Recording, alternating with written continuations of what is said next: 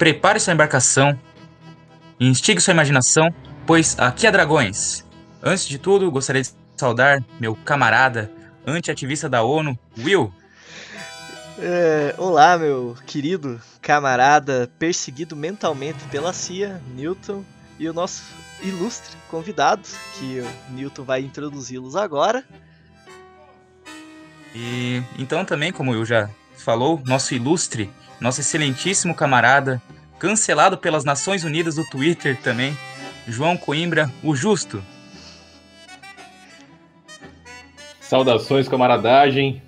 Aqui quem fala é João o Justo, também conhecido como João Coimbra Souza, também conhecido como. É só isso mesmo. Eu tenho os outros apelidos, mas eu não quero dizer. a gente compreende, cara, a gente compreende. E então, os seguintes questionamentos. Você sabe como a OTAN leva direitos humanos para os países subdesenvolvidos? Você também já caiu no conto da ONU? E como assim democracia se ainda somos colônia? E essas respostas, camaradas, vocês vão encontrar nas entranhas dos direitos humanos e a sua relação direta com o imperialismo. Em uma entrevista do, no ano 2011, nosso querido é, Domênico Losurdo, né, porque somos todos doutrinados pelo Jones do Caetano, né, que, que agora está sendo essa alcunha do nosso querido Jones Manuel, falou sobre as relações comunistas com os direitos humanos. E para isso ele foi analisar as quatro liberdades do, do Frank Delano Roosevelt, que elas são as liber, liberdade de expressão, a liberdade religiosa, é, mas onde que daí ele coloca essas duas são as liberdades clássicas do liberalismo, mas ele se focou em analisar as duas seguintes liberdades, que seria a liberdade do querer, que segundo Losurdo é impossível de se imaginar um mundo com tamanhas necessidades como o nosso, os famélicos da Terra, não há liberdade alguma uh, para eles que lutam por um teto que lhe é negado essa liberdade. Então, de modo amplo, o capitalismo nos distancia desta nossa possibilidade. Inclusive, o Losurdo frisa que não somente em países subdesenvolvidos, mas nos ditos países desenvolvidos, de tempo em tempo se distanciam ainda mais dessa liberdade do Franklin Delano Roosevelt, que é a liberdade do querer. Como a gente está vendo essas convulsões que estão acontecendo no, no, eixo dos Estados Unidos. E a outra é uma liberdade um tanto mais contraditória e complexa de se pensar que é a liberdade do viver sem medo, freedom from fear, que de maneira simples é, é a liberdade no contexto da época em relação ao Terceiro Reich, o medo de ser invadido, bombardeado, enquanto Hitler expandia seus exércitos. Mas hoje a gente vê uma, hoje sempre, né, vemos uma clara contradição no Império Yankee, que mantém bases ao redor de todo o mundo, recua, recusa-se a entrar em tratados contra o uso de armas nucleares e, como o, o célebre meme diz, busca levar a democracia ainda aos países que demonstram qualquer resistência ao seu modo de domínio. Os Estados Unidos hoje é o ápice da barbárie capitalista e dessa forma é, o viver sem medo não, não está concretizado nem dentro do seu próprio território, onde grande parte da população, a população negra, latina e indígenas, há séculos vem sofrendo massacre por suas próprias instituições. Enfim, é, quero cumprimentar agora, de fato, é, o nosso célebre convidado, nosso querido convidado, João, camarada João, que Fico feliz que tenha aceitado. Conheci você quando você estava falando de futebol para o camarada Zamiliano, é, nessa tuitosfera que agora entra no nosso pequeno momento da podosfera, nosso camarada Justo. E, e esse e, e eu já quero aproveitar e mandar uma pergunta a ti, camarada. Nesse capitalismo o, que vivemos hoje, os anseios de Roosevelt por essa por essas liberdades, eles têm alguma maneira de se concretizar? O capitalismo permite a liberdade do querer, de, de existir, e, ou, e permitem a liberdade do viver sem medo? Olha, camarada, sim e não. Seria complicado na nossa parte, eu digo enquanto advogado, imaginar que o ordenamento jurídico que nós temos, tanto aqui quanto nos Estados Unidos, que acaba sendo o um modelo repetido das democracias depois do século XVIII, democracias ainda dentro da, da linguagem que ela usa para si mesma, né? Sim. É, é sim possível você ter um mundo de liberdade, é sim possível você ter um mundo de viver sem medo. Agora, eu acho que a pergunta ela está no, no âmbito da possibilidade. Porque essa é possível você viver um mundo de liberdade, é possível você viver sem medo. Mas é possível para quem? Porque você tem é, um homem como Jeff Bezos, que no final do ano passado pagou como multa é, de trânsito 162 mil dólares, mas faz milhões de dólares em questão de horas. Esse homem ele tem plena liberdade. Mas essa liberdade vem à custa da destruição da liberdade dos outros. E aí isso questiona o próprio conceito de liberdade do ponto de vista burguês. Porque qual é o ensinamento que nós temos? Qual o, ensinamento burguês geral? É que a sua liberdade começa onde a outra termina, etc. Mas essa, esse entendimento de liberdade como se fosse uma vaga de estacionamento, ele cria uma realidade paralela. Porque um, uma expressão que se fala sobre o mundo da liberdade nos Estados Unidos tem uma, uma, uma expressão sem autor, assim, de repente tem, mas eu não conheço, que se fala que é uma terra de liberdades. Todo mundo é livre para dormir na rua. Então, a, a pergunta maior, na minha perspectiva de, de advogado, é a que serve essa liberdade? e para quem é possível exercer essa liberdade de viver sem medo, essa liberdade do querer.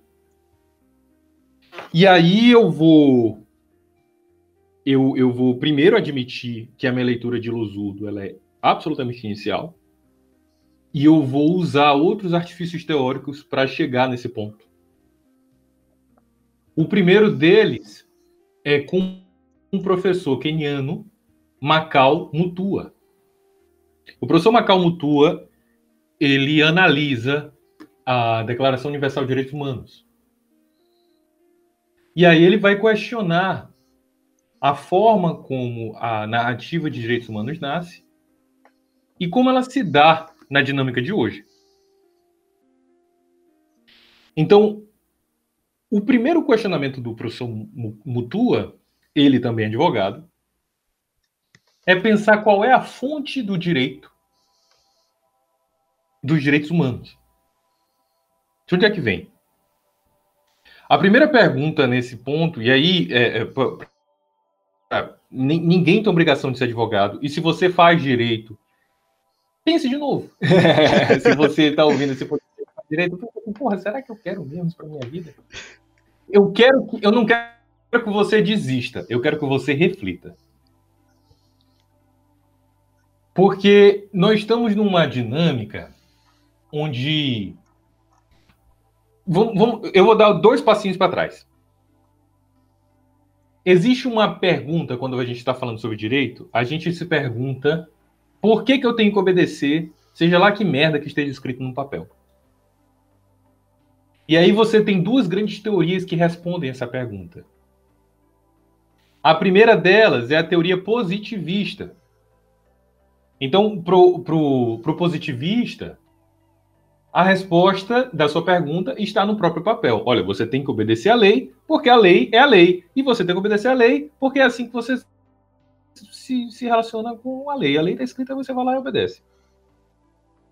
É, é, é, essa é a, a, o raciocínio de por que eu preciso obedecer à lei, numa, numa perspectiva positivista. Mas você também tem uma perspectiva perspectiva jus natural, uma perspectiva de que alguns direitos eles são naturais, alguns direitos eles são inatos. Então, por que você tem que obedecer? Olha, porque existe uma ordem, uma ordem natural, pré-determinada, em algum lugar. Aí algumas pessoas apontam para Deus, outras pessoas apontam para seja lá o que for. Mas seja lá o que for mesmo, porque você pode pensar numa perspectiva científica, você pode pensar numa perspectiva analítica, numa perspectiva histórica, numa perspectiva deística, mas existe um motivo na natureza que te obriga a obedecer aquela lei.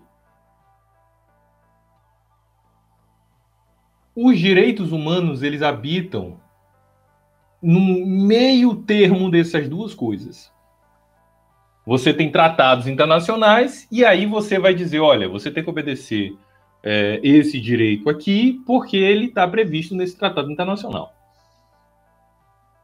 Mas o tratado internacional ele está tentando positivar, ou seja, transformar em lei escrita, algo que é, aspas, natural. Então é uma discussão de é uma discussão jurídica nesse ponto, ela é jurídica e filosófica nesse ponto de por que, que eu preciso obedecer.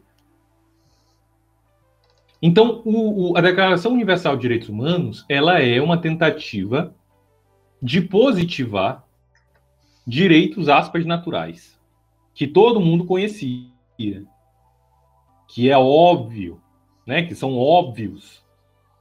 E aí, por você positivar direitos que são óbvios, você, um, não teria ninguém que seria contrário a eles, porque são direitos óbvios. E dois, ninguém seria contra aplicar esses direitos no mundo inteiro. Então, tasca lá a palavra universal na declaração. Qual é? Aí a gente começa num, num, problema que nós estamos até hoje. E aí eu, aí eu volto para o Macau Mutua. O professor Mutua, antes de, de ler os direitos, ele fala assim: opa, tem uma palavra aqui, universal. Universal para quem, cara pálida? E é cara pálida mesmo, que a gente está falando de, de, de, uma perspectiva é, eurocêntrica liberal. No momento que você descreve o direito para a liberdade dentro dos direitos humanos, você está transformando direitos humanos em algo contraditório em sociedades que não se organizam pela liberdade individual, mas se organizam pela liberdade coletiva. Então você está forçando uma narrativa que está pautada no iluminismo, está pautada no John Stuart Hall, John Stuart Mill. Você está pautando nele uma perspectiva que é universal? Não é. Então, a primeira dúvida que o, que o professor Macau Mutua levanta na, na, Declaração Universal de Direitos Humanos é que você está causando um, uma, uma escassez teórica. Você está jogando fora milênios de conhecimento social em nome de uma planificação ideológica do mundo. Olha, nós temos a Declaração Universal de Direitos Humanos. Se você, governante de qualquer lugar, não aceita aquilo que é a Declaração Universal de Direitos Humanos, eu não sei o que eu vou fazer com você. Então a gente está nessa. A gente é, é, é, interpelado no final da, da Grande Guerra Patriótica, também chamada de Segunda Guerra Mundial, a gente é interpelado com uma tentativa de dominação ideológica do, do, do mundo e da liberdade numa positivação daquilo que é, aspas, justo. Tudo que é contrário à Declaração Universal de Direitos Humanos é injusto. essa Declaração Universal de Direitos Humanos, ela tem uma relação terrível do ponto de vista jurídico.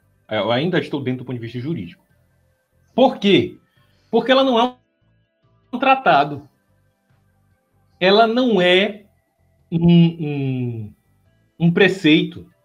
Ela é o que ela diz ser, uma declaração.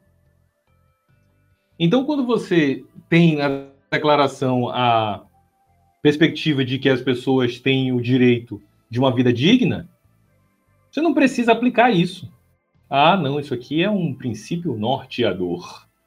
Nós não vamos é, nos enganar que é possível garantir a dignidade de todos, porque nós temos bandidos à solta. Nós temos pessoas que fizeram más escolhas.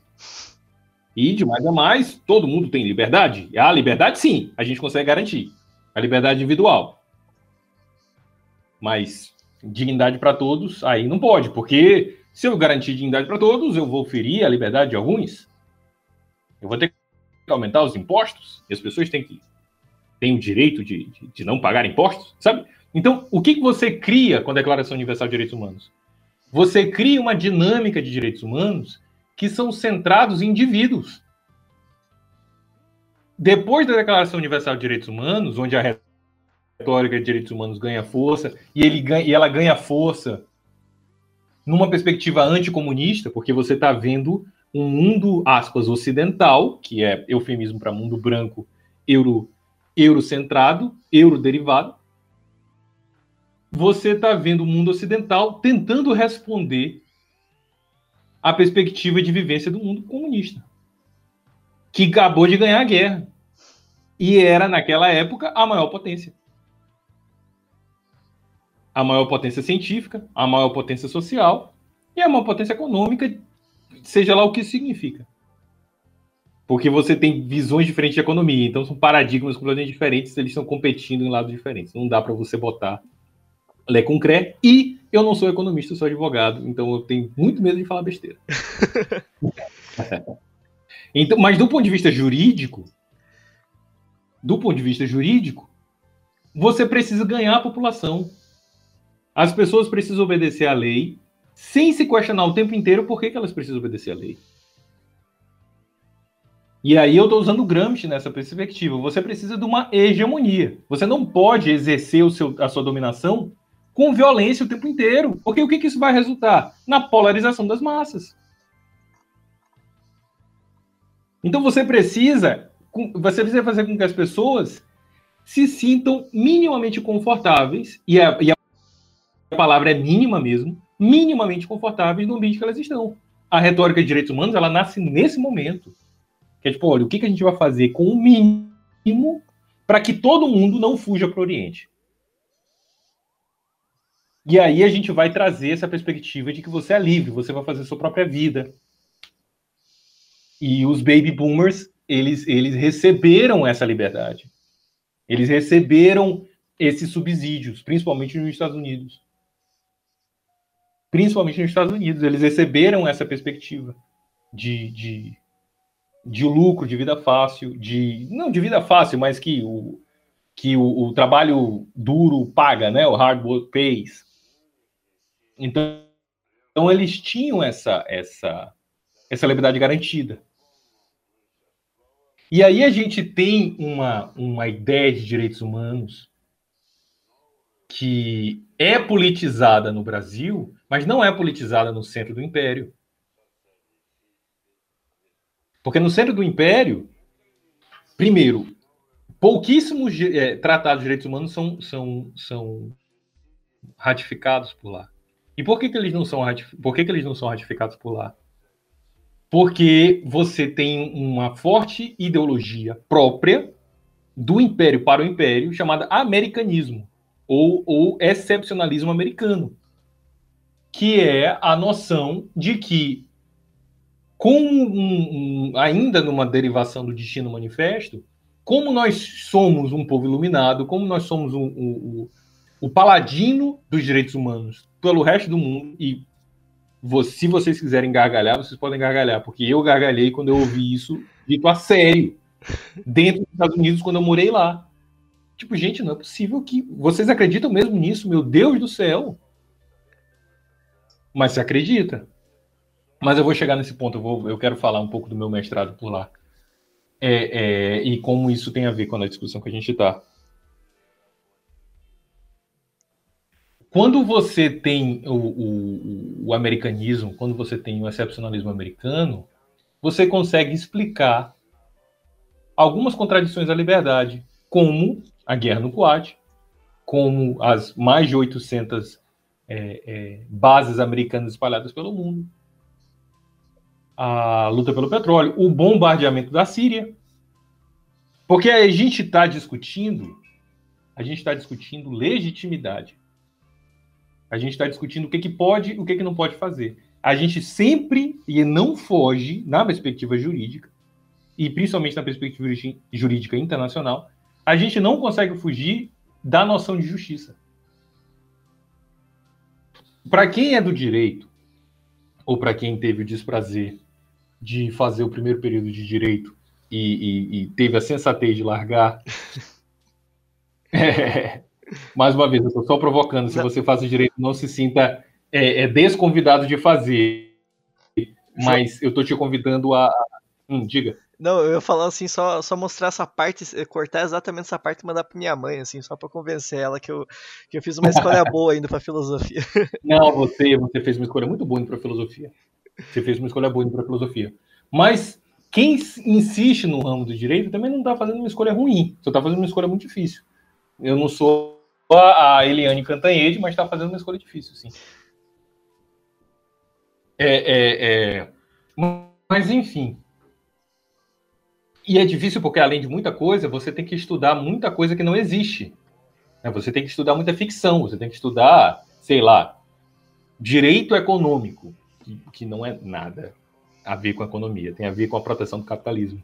Você tem que estudar direito tributário, que não é nada, é só a proteção das grandes fortunas. Você tem que estudar direito financeiro, que eu não sei qual é a diferença do direito econômico. Não sei nem se é a mesma coisa. Você tem que estudar, é, sei lá, direito do trabalho, meu Deus do céu, que é que um dos princípios do direito do trabalho é o direito à mais-valia do trabalhador. Então você já começa matando bem aí. E por que, que é direito à mais-valia do trabalhador? Porque está escrito na lei. Aí, e qual é a tese aplicada no Brasil hoje para fontes legais? O positivismo. Sabe? Então, está escrito na lei que, que é direito do empregador. Então acabou. Porque está escrito. Ah, não, mas aí você está. Um constitucionalista que esteja ouvindo, ah, não, mas veja você, a Constituição não permite a hermenêutica jurídica sem que perpasse por uma hermenêutica constitucional. E para isso eu respondo com toda a erudição: meu cu. meu cu. Porque essa, essa Constituição de merda tem dentro das suas emendas o direito à vaquejada. Ou seja, avacalhou total, o que já era absurdo. Sabe, a Constituição hoje tem a mesma validade de qualquer outra merda que você queira. Um livro do Harry Potter, sei lá. Sabe, não, não, não, não se tem uma. Não se tem um órgão. De, e aí eu ia falar esse ponto, eu perdi o fio da meada, mas voltando, que é quem fez o primeiro período de direito, ou quem é advogado e lembra do primeiro período de direito à base de muito remédio, é, vai lembrar que o professor de introdução de estudos de direito, com toda a pompa do mundo, diz o seguinte: no direito nós não estudamos a justiça, no direito nós estudamos o direito. O que, que isso quer dizer? Ah, justiça. Justiça é um sentimento. Justiça é algo filosófico. Nós não estamos e, e, aí, e ainda se fala o absurdo seguinte: a filosofia. Na filosofia, tudo é e nada pode ser. Na filosofia, as coisas mudam de lugar. No direito, não. No direito, tudo é sólido. No direito, tudo é, é perceptível. Nós precisamos proteger a segurança jurídica. Então, os nossos termos são muito bem construídos e significam sempre a mesma coisa. Esse essa discussão falsa. Falsa, primeiro, porque se tem um ramo do estudo que é absolutamente criterioso com o uso e significado dos seus termos, é filosofia. Tá? Então, se você vai dizer justiça, você tem que dizer justiça para quem? No, não no caso de aplicação, mas no caso de quem conceituou. Você está usando esse conceito vindo de onde? Ah, você está usando esse conceito tirado do seu rabo? Então isso não é filosofia, cara. Isso é uma discussão de bar. Você não está construindo conhecimento. E aí, nesse ponto de construção de conhecimento, nesse ponto de construção de um ordenamento jurídico, nesse ponto de construção de uma perspectiva internacional de direitos humanos, o que que a Declaração Universal de Direitos Humanos faz? Ela pega o, a perspectiva de mundo, a visão de mundo da burguesia inglesa do século XVIII e põe no pedestal. Isso aqui é universal, isso aqui é para todo mundo. Se a sua civilização não se organiza desse jeito, foda-se. E se sua organização não quiser se organizar desse jeito, você está do lado errado da história. A esse ponto, o que se chama, não só o professor Macau Mutua, mas outros estudiosos críticos dessa perspectiva de direitos humanos, como é a narrativa americana ou americanizada, é a instrumentalização ou a imperialização da narrativa de direitos humanos. O que que significa eu, dentro dessa, dessa visão americanista, dessa visão de excepcionalismo americano, o que que eu penso quando eu vejo Nicolas Maduro? Violador de direitos humanos. O que, que eu penso quando eu vejo Xi Jinping?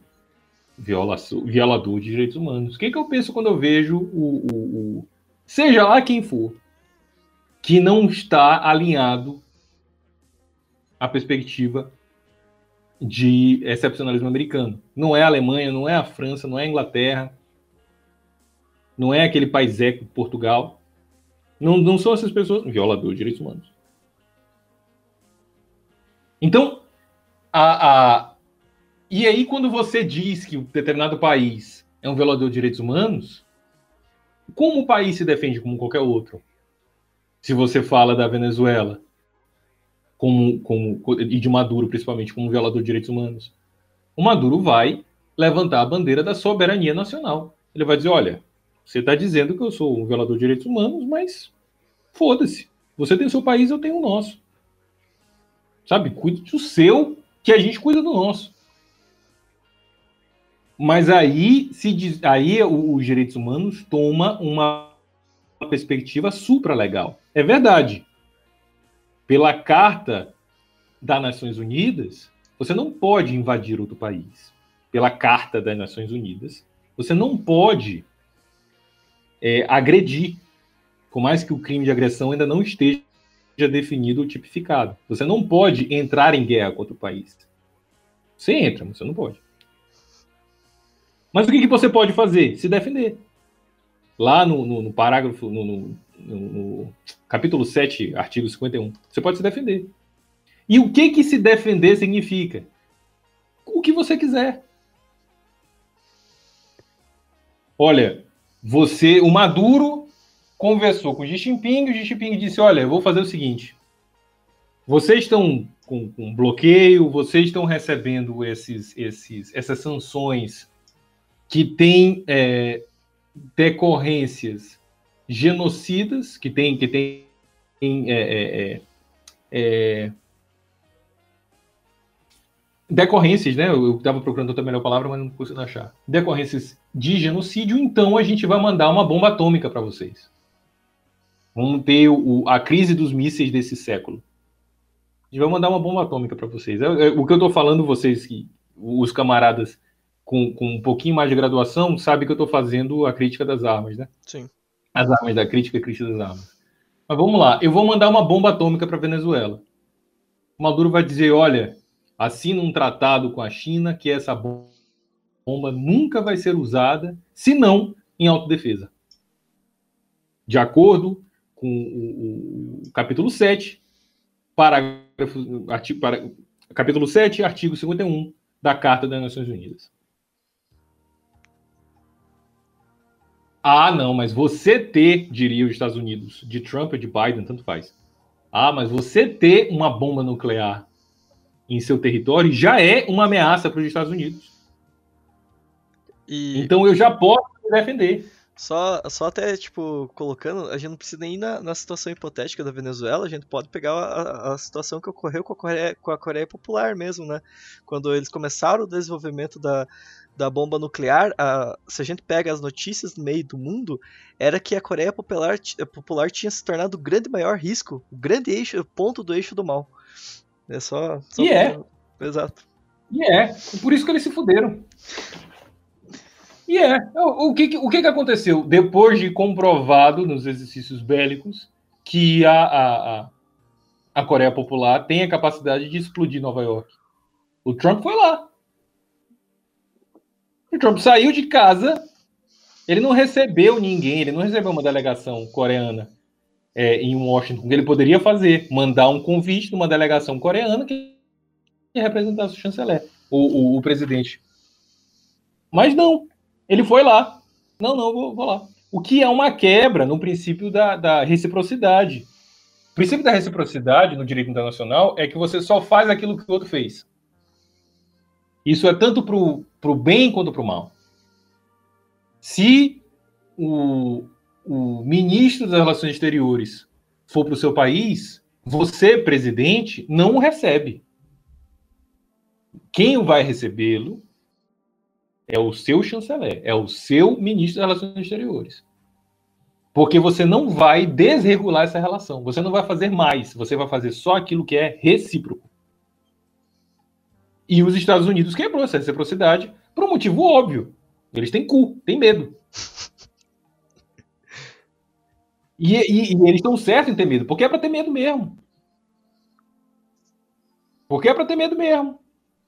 Então a gente tem uma essa a gente está numa relação onde os direitos humanos vindo emanados dos Estados Unidos, que por sua vez são, são uma fotografia puída e mal tirada da ideologia inglesa do século XVIII,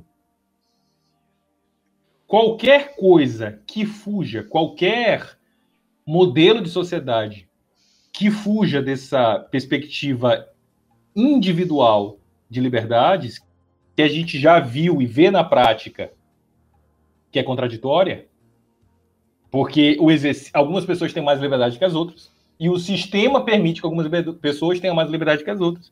O que decorre na queda da liberdade, inclusive individual, porque ela não existe. Você tem, na nossa perspectiva comunista, mas se você quiser sentar para estudar e levar qualquer coisa a sério, você vai ver que não dá para você ter uma, uma, um exercício de liberdade que não seja coletivo, porque nós somos seres coletivos. Então você não tem, a não ser que você seja uma pessoa capaz de produzir seu próprio alimento, construir sua própria casa, fazer nascer a própria terra, enfim, se você for uma árvore de éter, você poderia ter uma liberdade individual. Mas você precisa se alimentar. E se você planta, se você planta cacau, você não vai viver de comer cacau como se planta muito aqui na Bahia. Se você planta tomate, como se planta no centro do, do, do, país, você não vai viver de comer tomate. Você precisa de outra pessoa que plante outra coisa. Sabe? Então, e aí a gente vai entrar numa. Para tentar concluir essa primeira fala, que foi e voltou, e foi e voltou, e foi e voltou. Excelente, uma aula. Mas porque o tema, o tema, é, super, o tema é super simples. Ah, tem um passarinho cantando aqui, gente, é o passarinho do é um relógio que eu tenho para aprender os cantos dos passarinhos. Ah, é? Esse aqui é, um, é esse aí é uma graúna. Oh, que massa, cara. Gostamos de passarinhos. Tem um monte em casa também, às vezes, quando tá gravando também. É, no, no, no, caso, eu queria muito que fosse um passarinho, mas eu também não queria que ele ficasse preso. Então, é, então no caso, é só um, um relógio de avô mesmo. Pois é. Hum. Relógio da avó é massa, cara. Quando for avô, a única coisa que eu quero é aquele cuco bem antigão, assim, para ficar na parede e eu observar. junto a uma cadeira de balanço. Que é para dar pesadelo nas crianças, né? Exatamente. Inventa uma história. É, é, é Olha, sabia que esse passarinho era um menino muito levado, era um menino que não obedecia o pai e mãe. É, ele não parou de obedecer pai e mãe e virou esse passarinho aí. é, é, a trindade, né? Juntamente com a, aprender a fazer crochê e ter uma cadeira de balanço e ficar observando. Sim. Sim, e fumar muita maconha no cachimbo. Exato. Ó, o cachimbo já já estamos ali. Falta. Cachimbo, eu, eu, ainda. Mas falando sobre essa, esse mito, pegando esse gancho do avô, no direito hoje, nessa perspectiva internacional, inclusive, nós temos muitos avós. Nós temos muitos mitos de do, do relógio culpo, sabe? Olha para quando, quando qualquer pessoa dá aula, e a gente passou do ensino médio, dá aula sobre a União Soviética. É isso que acontece quando você tenta fazer um modelo de sociedade que não é capitalista. Ela quebra. Isso, e, e você vira um país miserável. Sabe? Olha, esse, esse, esse relógio aí, esse, esse passarinho, era um menino que não obedecia pai e mãe. Ele virou esse passarinho. Olha, esse país aí, Cuba, é uma merda. Todo mundo passa fome. Não se tem nada para fazer. Por quê? Porque eles eram, eles eram um, um lugar legal, todo mundo vivia feliz. Credo se você Batista. assistiu. É, não, claro. Poxa, todo mundo gostava de ir lá. Pergunte para um, pergunte um cubano na, na Flórida, que ele vai lhe dizer: ah, não, Cuba era um lugar maravilhoso. Perguntar para o poderoso chefão. Você tinha... Né? É, é, exato. Pergunte para o Michael Corleone, que ele vai lhe dizer: ah, eu adorava. Adorava Cuba. Mas aí vieram esses bandidos. E aí a gente fica nessa discussão do direito, porque sem o, o direito, você não tem legitimidade de exercício da força. Por que, que se bombardeou a Síria em 2018? Se bombardeou a Síria em 2018 porque os Estados Unidos tinham a informação que o Bashar al-Assad usou cloro, bombas de cloro, armas químicas contra a própria população em Alepo. O que que o Bashar... Eu não estou defendendo ninguém. Eu estou sempre atacando o Império dos Estados Unidos. Porque eu tenho bom senso. Então, o que que o Bashar al-Assad fez? Fez um comunicado oficial à ONU dizendo: olha, se os Estados Unidos estão fazendo essa acusação, mandem um rapporteur, né? mandem um, um observador que faça esse estudo, que faça essa observação. Aí ele vai dizer se usou ou se não usou. O rapporteur chegaria no sábado.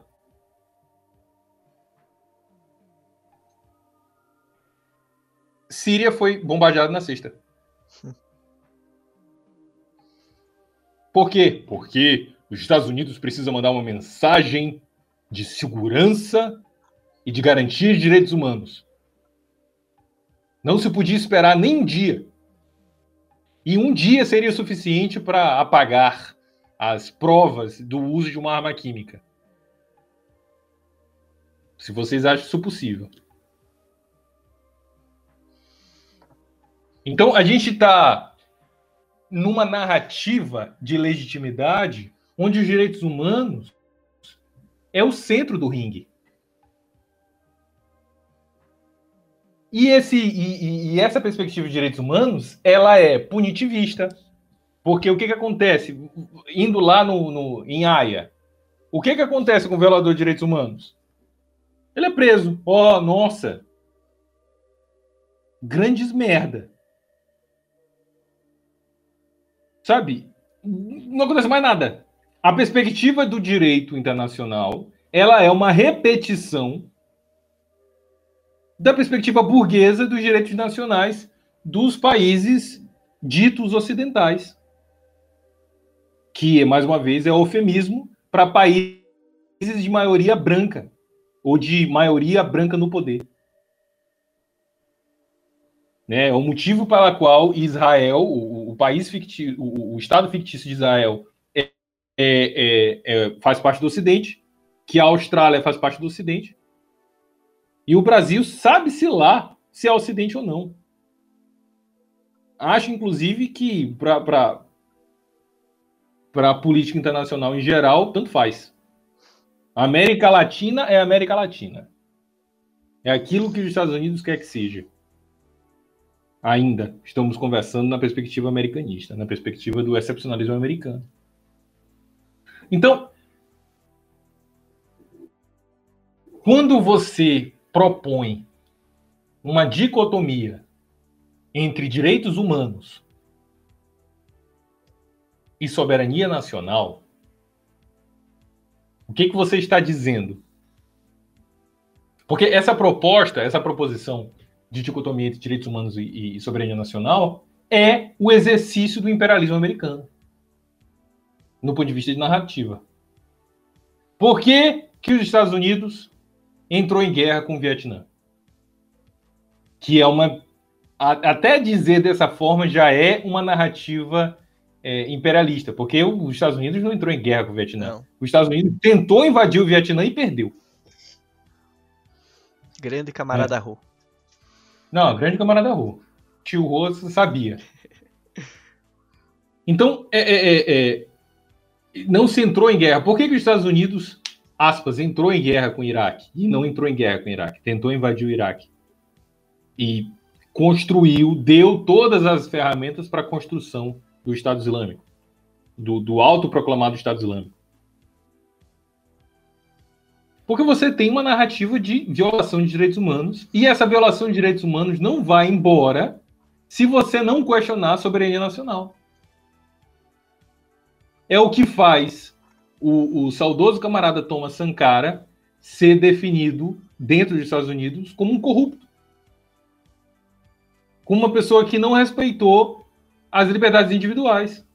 Ah, por quê? Ah, porque ele vendeu toda a frota de carros de luxo do governo e comprou carros populares. Isso é uma violação de liberdade individual. E é mesmo. Foda-se. Sabe? Ah, porque o camarada Thomas Sankara obrigou as pessoas a tomarem vacina. Até as pessoas que tinham medo de vacina e que não conheciam vacina. Isso é uma violação de liberdade individual. É. Foda-se. Sabe? Então, a, a, a, a, nossa luta por um, por um mundo igualitário, a nossa, luta por, a nossa luta por justiça, na minha perspectiva, uma luta por justiça, eu entendo que outros camaradas veem de outra forma, e eu acho que a gente só tem a crescer na nossa diversidade de atuação, na nossa diversidade de praxis, porque a, a nossa vontade é a mesma. É a emancipação da espécie humana. Desse, desse contínuo do colonialismo, que é o capitalismo. E é o que me faz chamar os anarquistas de camaradas, é o que me faz chamar os roxistas de camaradas, é o que me faz chamar os ma maoístas de camaradas, é o que me faz chamar, seja lá quem for, que seja anticapitalista e junte Lé com Cré de camarada. Sabe? E aí eu estou falando isso também para os nossos ouvintes aqui. Primeiro, lembrar que aqui há dragões, né? então não se não, não tenha não tenha é, é, não venha para cá sem um anel de proteção ao fogo. Mas também e faça seu, seu, seu, seu teste de reflexo aí de evasão. É, mas também lembrar a todos que a nossa luta ela é coletiva por uma liberdade coletiva. Não adianta os camaradas negros buscar a emancipação da raça sem buscar a emancipação de todas as raças. E eu estou falando de todas as raças, não estou falando dos brancos. Na minha perspectiva política e teórica, os brancos não são uma raça. Eles são a negação de todas as raças. Faz parte da ideologia da branquitude. A gente conversa sobre isso já já. Se vocês quiserem. Opa. Se vocês não quiserem, eu vou tomar no cu. Aqui é assim. Não, eu tô, tô brincando, mas tô falando sério. É, a gente está lutando por uma emancipação que é coletiva. E para uma emancipação coletiva, a gente precisa do coletivo. É uma necessidade material da revolução. Não adianta você chegar e ficar o dia inteiro falando mal de quem é ecossocialista. Porque os ecossocialistas são camaradas, cara. Não adianta você ficar na internet mandando meme do Vampeta, o que é uma coisa absolutamente racista, inclusive. De acordo. Você ficar passando a, a, o dia inteiro mandando meme do Vampeta para mulheres feministas liberais que estão ali precisando de uma camarada para falar no ouvido dela, para ela perceber alguma coisa. Sabe? E aí você vai fazer o quê? Qual é o seu grande plano de revolução nacional? Ser um, um, um incel. O famoso cabaço. Ignorante. Né? É, os cabaços de esquerda. É esse o seu, seu grande plano? É irritar de morte as pessoas sobre o comunismo e etc. Porque, olha, é muito fácil. E aí a gente volta de novo para a Declaração Universal de Direitos Humanos. O, o, lá nos anos 40, com a, a declaração, você fez, você criou um consenso. Você artificializou um consenso sobre o que, que viria a ser direitos humanos. De modo que as pessoas hoje se recusam a assistir aulas sobre direitos humanos, porque isso é besteira, mas na hora de, do dia dos direitos humanos, eles pesquisam direitos humanos frases para poder postar no, no, Twitter. Feito a, a vice-presidente do, do, do, do 12%, né? Caramba, cara. Então, então a gente tem uma, uma cultura de que todo mundo sabe de direitos humanos, mas ninguém sabe. Todo mundo sabe que é direitos humanos, mas ninguém viu. Aí você vê discussões políticas da época como na assinatura de um dos tratados mais importantes de direitos humanos que a gente tem, e eu só lembro a sigla em inglês, então eu vou tentar lembrar em português, desculpa, gente. Ah, à vontade. É, é, me senti, me senti a, a, Carmen Miranda agora, absolutamente americanizado. Eu tô totalmente Mas, exterior é... agora, né? Não, total. Desculpa, gente. Mas é o, o, a Declaração dos Direitos Culturais e Econômicos. Não, culturais econômicos é minha cara. Culturais econômicos? Não, tem culturais e políticos, é um, um tratado. ICCPR. ICC, e o outro é o ISC. É, tem um tratado de direitos políticos e culturais e tem um tratado de direitos econômicos. Se vocês conseguem se botar no lugar de advogados é, pachucanistas lá da União Soviética e, e, e, países alinhados, você consegue ver que se deu muito mais importância para a discussão de direitos econômicos e de direitos políticos. Né? Porque, enfim, você, qual, o que, que a gente ganharia numa perspectiva de revolução internacional com um tratado de direitos humanos políticos na, na, nos Estados Unidos da América? Nada. Como é que se consegue liberdade nos Estados Unidos da América? Com uma K-47. Sabe? Então, esse tempo os nossos camaradas do passado não perderam. Mas nos direitos econômicos eles perderam. Por quê? Porque a gente podia competir com eles. A gente podia discutir o direito a férias. A gente podia discutir o direito a 13 terceiro. A gente podia discutir o direito a, a um salário digno.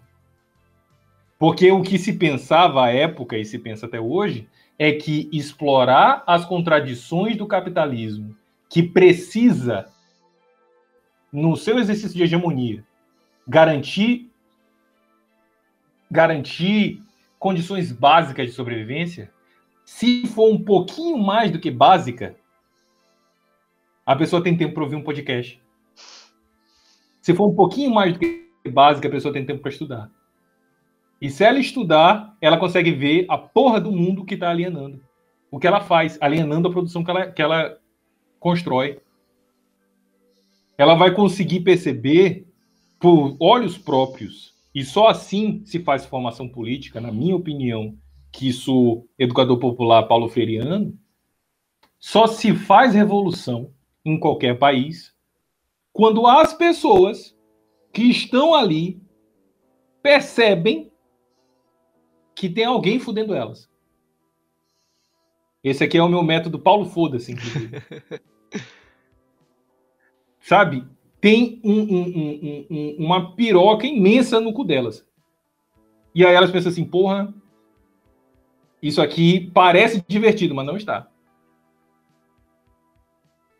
Então a gente vê essa, a gente vê na, na, nas discussões de direitos humanos que a gente estava levando com os nossos países não alinhados dentro do no, no, na ONU para passar esse tratado e foi uma puta discussão e a gente tem que ser muito grato aos camaradas é, é, é advogados e filósofos de direito que trabalharam nessa área, porque a gente criou problemas para o capitalismo. E criar problemas para o capitalismo é o que a gente precisa fazer. Porque não tem como a gente, eu, você, o Newton, eu, você, William, você, Newton, os camaradas aqui, todo mundo que esteja vendo o podcast, o, as 4 milhões de pessoas que ouvem esse podcast diariamente. Xi Jinping que também nos ouve. Nós, o Xi não, claro. Inclusive, eu estou devendo aquele, aquele 2 dólares, eu te pago depois, viu, é, é, é de um salgado que a gente comeu num bike lunch e eu não tinha dinheiro para pagar, ele tinha. Muito parceiro. Mano, muito parceiro. O cara é fera. Ele é meio assim com a internet, mas de resto ele é fera. sacanagem. Cara, é sério, né, mano? Pelo é amor sério. de Deus, eu tô brincando. tá crítico com o camarada de Chimpim? Não, calma, gente. Porra. É, é, é, calma, caralho. Mas, enfim. É, quando a gente está tratando de. Quando a gente está tratando de direitos humanos e garantir direitos humanos, a gente está pensando no básico certo? A gente está pensando naquilo que é básico, aquilo que é mínimo. Isso já é um problema. Isso já é um problema. Porque por que, que a gente trata na sociedade hoje aquilo que é básico e aquilo que é mínimo? Porque só o básico, só o mínimo garante o lucro. É uma lógica, uma lógica mercadológica dentro do direito e principalmente do direito internacional, que é o que a gente está discutindo agora.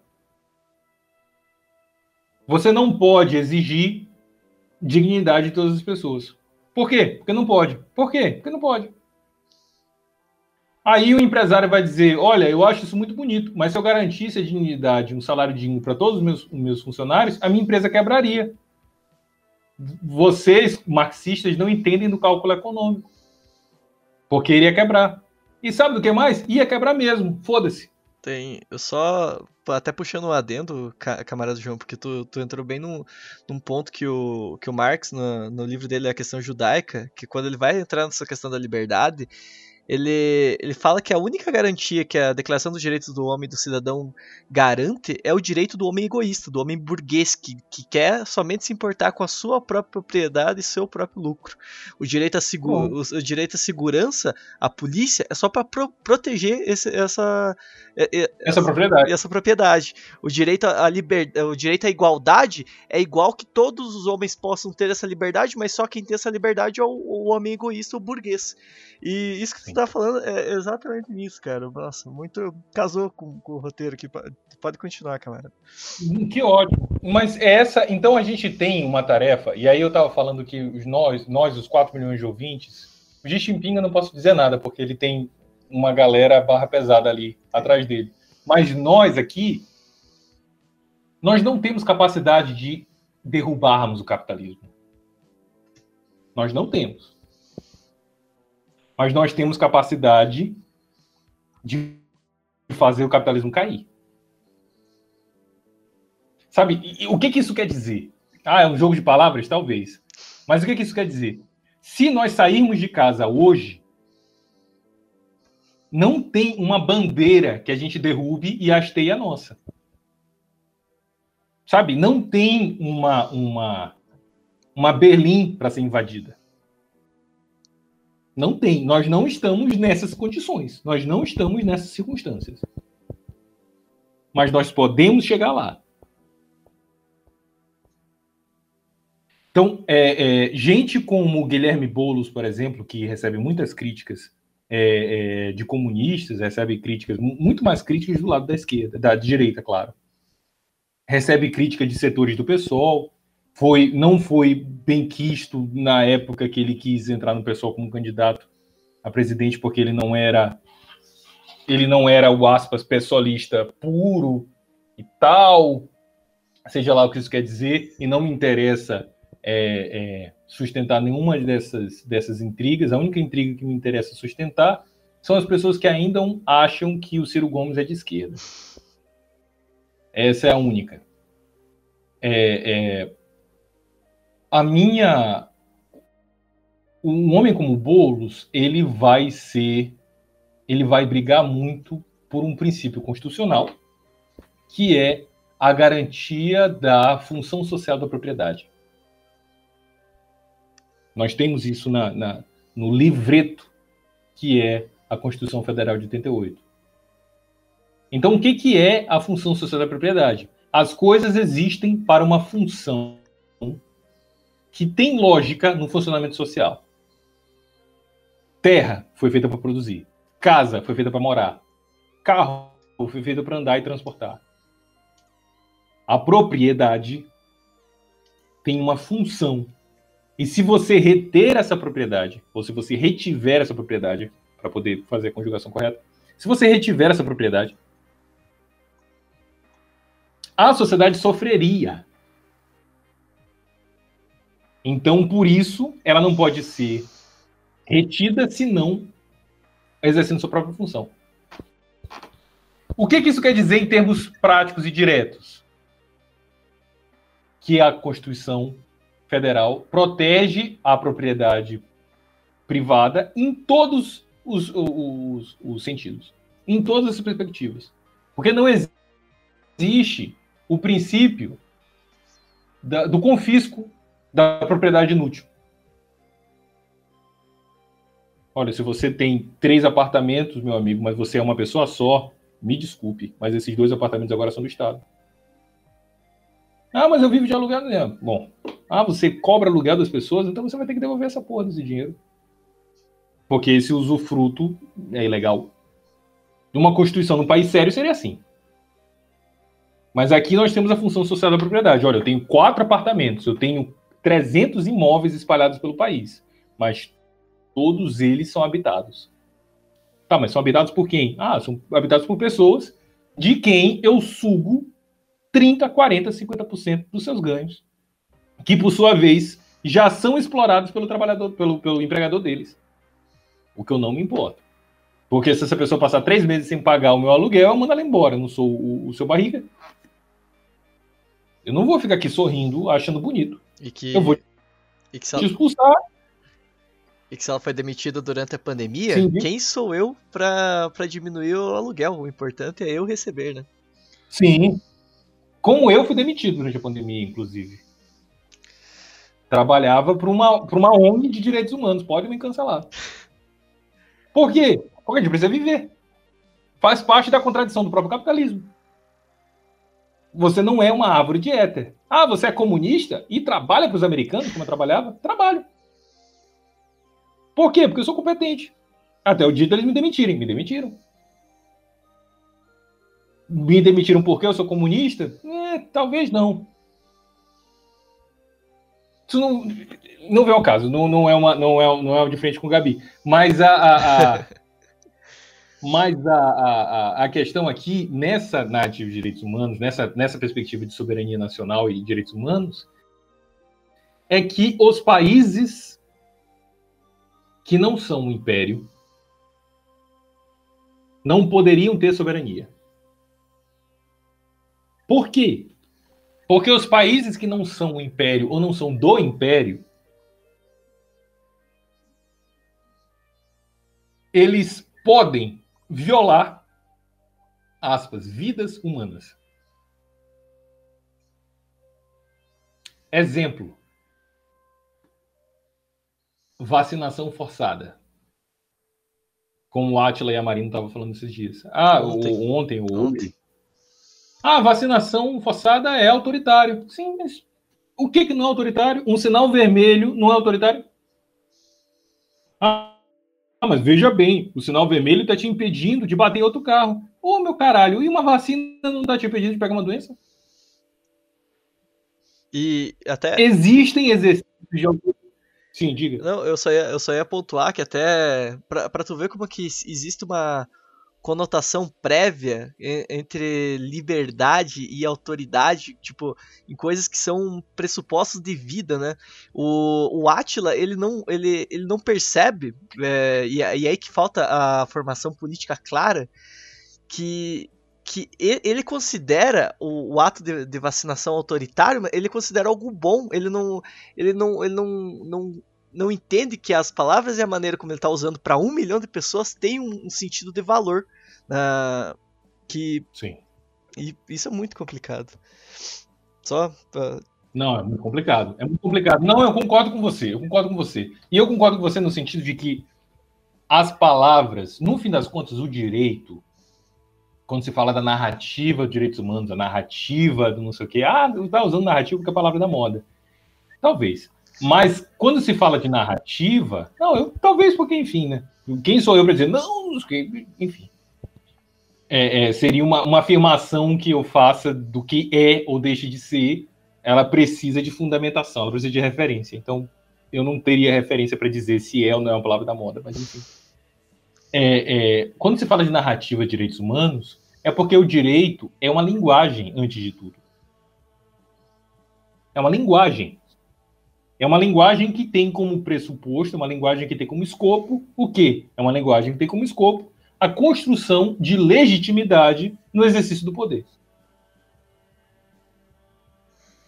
Construção de legitimidade no exercício do poder. É o que faz os Estados Unidos bombardear a Síria um dia antes do investigador internacional chegar na Síria e explodir a, a, a área que teriam as provas de ataque é, químico. Porque se diz, olha, na garantia de direitos humanos, nós não podemos esperar por essas bobagens de observador internacional, soberania nacional. Ah, que isso, gente? Nós sabemos, nós somos dos Estados Unidos, nós somos o John Wayne do mundo. A gente resolve na bala. Sabe? Então a gente está num lugar que, é, é, pensando no, pensando no, no perdão da má lembrança, pensando no Bolsonaro. Bolsonaro em Davos, não sei quando, se foi esse ano, ano passado, eu passei passado. desde março, desde, desde março eu estou absolutamente isolado, então eu perdi a noção do tempo. Mas o, o Bolsonaro me vê o aquele outro gringo desgraçado, como é que é o nome dele? O Al Gore, não foi? Eu não. Eu acho que foi ele vê o Al Gore, ele foi um cara aí que, que, que tentou. O cara aí é engraçado também, porque para algumas línguas é, no Brasil significa homem branco. Mas foi um cara aí que concorreu à presidência, perdeu para o Bush, eu acho. Eu acho que foi o Al Gore, então. Perdeu polemicamente para o Bush, né? Em 2000. Pronto. E ele fez é um documentário liberaloide de é, aquecimento global. Então, ele, dentre os liberais, ele é uma referência, seja o que significa ser entre os liberais ser referência de alguma coisa. Dentre os liberais, ele é referência de é, do environmentalism, né, do, do, do, da proteção ao, ao meio ambiente. Mas para o Bolsonaro, quando ele vê um americano falando inglês, sendo um homem branco à distância, o Bolsonaro chega, se apresenta e fala no inglês bolsonaresco. Eu quero explorar a Amazônia com os americanos. Ah, a Tunzinha tá, tá, tá, se manifestando. É, pois é, todos os americanos, é isso mesmo. É, a doutrinação aqui começa cedo e não tem preconceito com espécie. Mas enfim. Claro, não temos. Né? É, é, a gente, quando ele vê essa, ele, ele vê uma, uma gramática de exploração, porque ele vê um homem branco colonizador. Aí ele fala: porra, gente, então, olá, homem branco colonizador. Meu nome é Burguesia Nacional. Você quer me ajudar a exercer a tirania onde eu estou? Sabe, você me ajuda com uma parcela dos ganhos e em troca você me, você me, me, me, me garante segurança e legitimidade no que eu estou fazendo. E aí ele deu o, a sorte, o azar de ser o Al Gore. E não deu em muita coisa.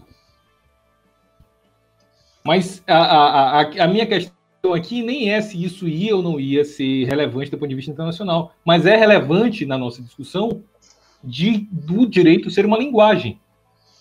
E essa linguagem ser percep, perceptível até mesmo para um estúpido completo como o Bolsonaro.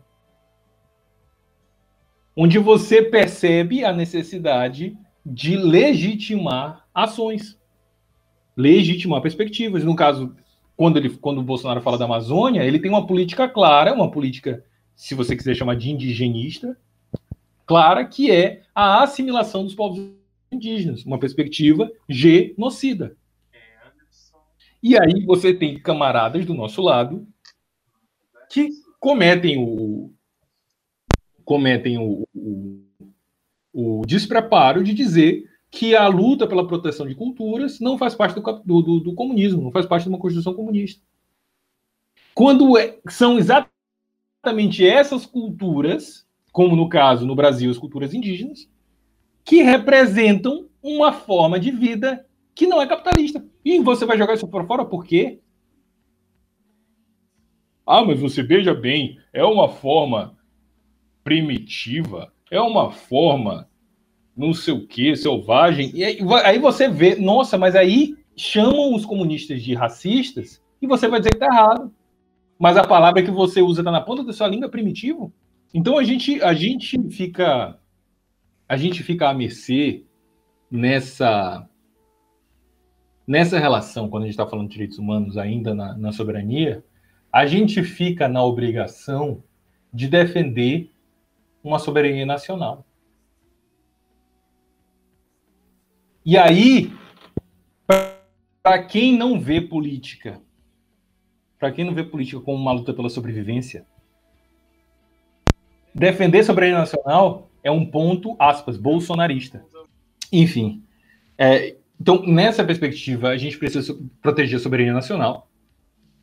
Pra, e para quem não está acostumado a ver política como uma luta pela sobrevivência, isso vai ter uma forma bolsonarista. É, ah, agora você está falando que não é Bolsonaro. Isso é muito normal para quem vive no Twitter, como eu. Quando você está discutindo política, estou defendendo um ponto de vista, sempre vem alguém num bueiro dizer: Ah, você está falando igual o Bolsonaro agora. Tô, cara. A gente fala. Primeiro que a gente fala a mesma língua. Então, muito provavelmente aqui e ali eu vou falar um tá ok, porque tá ok é uma expressão de dúvida se você está entendendo o que eu estou dizendo. E quem não falava Sabe? começou a falar só por causa do Bolsonaro. Pô, tá ok é. É. tá ok. Porra, tá ok é uma, é, é, é, é uma merda isso, é uma metástase linguística. Entrou na língua e não vai embora. É... Sabe? E, e, então, sim, e outra. Um princípio jurídico e político tão antigo quanto andar para frente é que pau que dá em Chico, dá em Francisco. Exato. É, viu? É, a concordância, aqui, a concordância aqui é imediata, o, aqui a sintonia tá. O gato é a estrutura mais revolucionária que há. O Lenin já comprovou isso desde suas primeiras fotos com os gatinhos. Nossa, não, sim. gatinhos. A Atum, a Atum, ela é. Ela é, antes de tudo, uma desgraçada, mas ela é uma fofa. É, e, e, o pau que dá em Chico dá em Francisco. Por que, que a gente fala tanto de. Por que, que a gente fala tanto de. de arma? Por que, que a gente fala tanto de bomba? Por que, que a gente fala tanto de, de violência? É porque a gente quer violência? Não. A gente não quer violência. É uma estrutura defensiva, né? Mas a gente entende, exato, a gente leu a história, dentro de uma perspectiva materialista histórica, a gente entende que as classes dominantes nunca abriram mão da sua posição de dominação. Eu, Elas sempre partiram para a violência. Eu, eu, não tenho certeza. Então o que, que vai acontecer? Eu, eu, só ia, hum. eu só ia comentar que eu não tenho certeza se foi o, o Sartre ou quem que falou. É, tal, tal, talvez seja o Sartre no, no, no talvez no, no prefácio lá do Condenados da Terra, onde que ele fala que se é, vivêssemos em uma estrutura que não se não podemos pensar em uma resposta não violenta quando tudo que toda a estrutura ah, que constituiu a, a humanidade e o Estado moderno hoje ela é uma estrutura de, de violência, ela é uma estrutura violenta. E a resposta, a mudança, ela não tem como se constituir de outra maneira senão numa quebra tão violenta quanto a estrutura que a mantém. É, eu acho que é o certo que falar alguma coisa nesse sentido. Eu, eu é foda porque não é uma questão se você quer concordar ou não. Sabe? Muito da construção, se não toda, do marxismo-leninismo é ciência. Ora, você está vendo uma continuação de interesses. Você, é, dentro da narrativa de direitos humanos, nós imaginamos que o mundo é composto por indivíduos. Mas dentro da materialidade do mundo, a gente percebe que as relações são determinadas por interesses. E aí a nossa luta política é exatamente essa: conseguir comunicar à classe trabalhadora que o nosso interesse é diametralmente oposto ao interesse dos patrões. E nós temos um direito legítimo de defender os nossos interesses até as últimas consequências. Por quê? Porque nós vivemos num mundo de tirania. O Atila Amarino acha que a tirania, o, o, o autoritarismo só vem do Estado, mas o seu chefe manda em você. Se ele mandar você apagar o Twitter, porque senão ele te demite, e você tem dois filhos pequenos, você vai fazer o quê? Você vai manter o Twitter? E os seus filhos vão passar fome? Se você é mulher e o seu chefe quer te comer e você tem filho pequeno, mais uma vez, que é o meu único exemplo de, de, de, de você não, não, não saber o que fazer e ter sua liberdade limitada porque você tem uma, uma boca para alimentar. Você vai fazer o quê? Então, a discussão legal ela passa a ser uma necessidade de garantia da liberdade do trabalhador. Ah, você era comunista até ontem. Aí agora você está aqui dizendo que eu estou violando uma lei, que eu estou violando uma normativa. Você não acha que isso é contraditório? Acho. Mas a sociedade é contraditória. Por que, que eu tenho que ser puro? No caso, eu estou defendendo o interesse dela de não ser violada eu estou defendendo o interesse dele de ter sua liberdade de expressão garantida. Claro que eu vou usar o, o, a Constituição. Se eu estou disposto a te dar um tiro, cara, você acha que eu não vou usar a Constituição? A questão aqui é, ser, é sermos inteligentes nessa, nessa perspectiva. A gente está defendendo interesses legítimos da classe trabalhadora. O que, que o Guilherme Boulos está fazendo em São Paulo? na, no, com o MTST e mais do que o Guilherme Boulos. O que, que o MTST está fazendo com a ajuda do Guilherme Boulos? Garantindo ou tentando garantir o direito real de moradia das pessoas.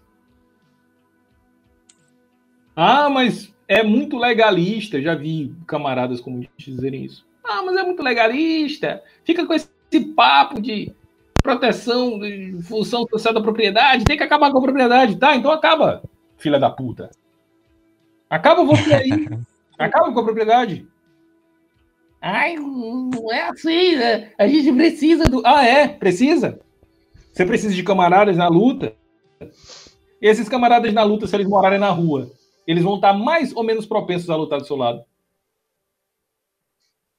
É. Menos. Se você disser mais, eu vou aí e dou um tapa na cara de. Não só de vocês dois, mas todos os ouvintes. Menos. Menos. Você precisa de alguém com uma noite de sono dormida. Você precisa de alguém que esteja com as suas necessidades imediatas é, admitidas. Você precisa de alguém que tenha tempo para ouvir um podcast. Então, sim, é uma luta legítima, porque nós estamos defendendo, numa perspectiva de sobrevivência, nós estamos defendendo o interesse legítimo da classe trabalhadora. Décimo terceiro salário é um direito a ser respeitado.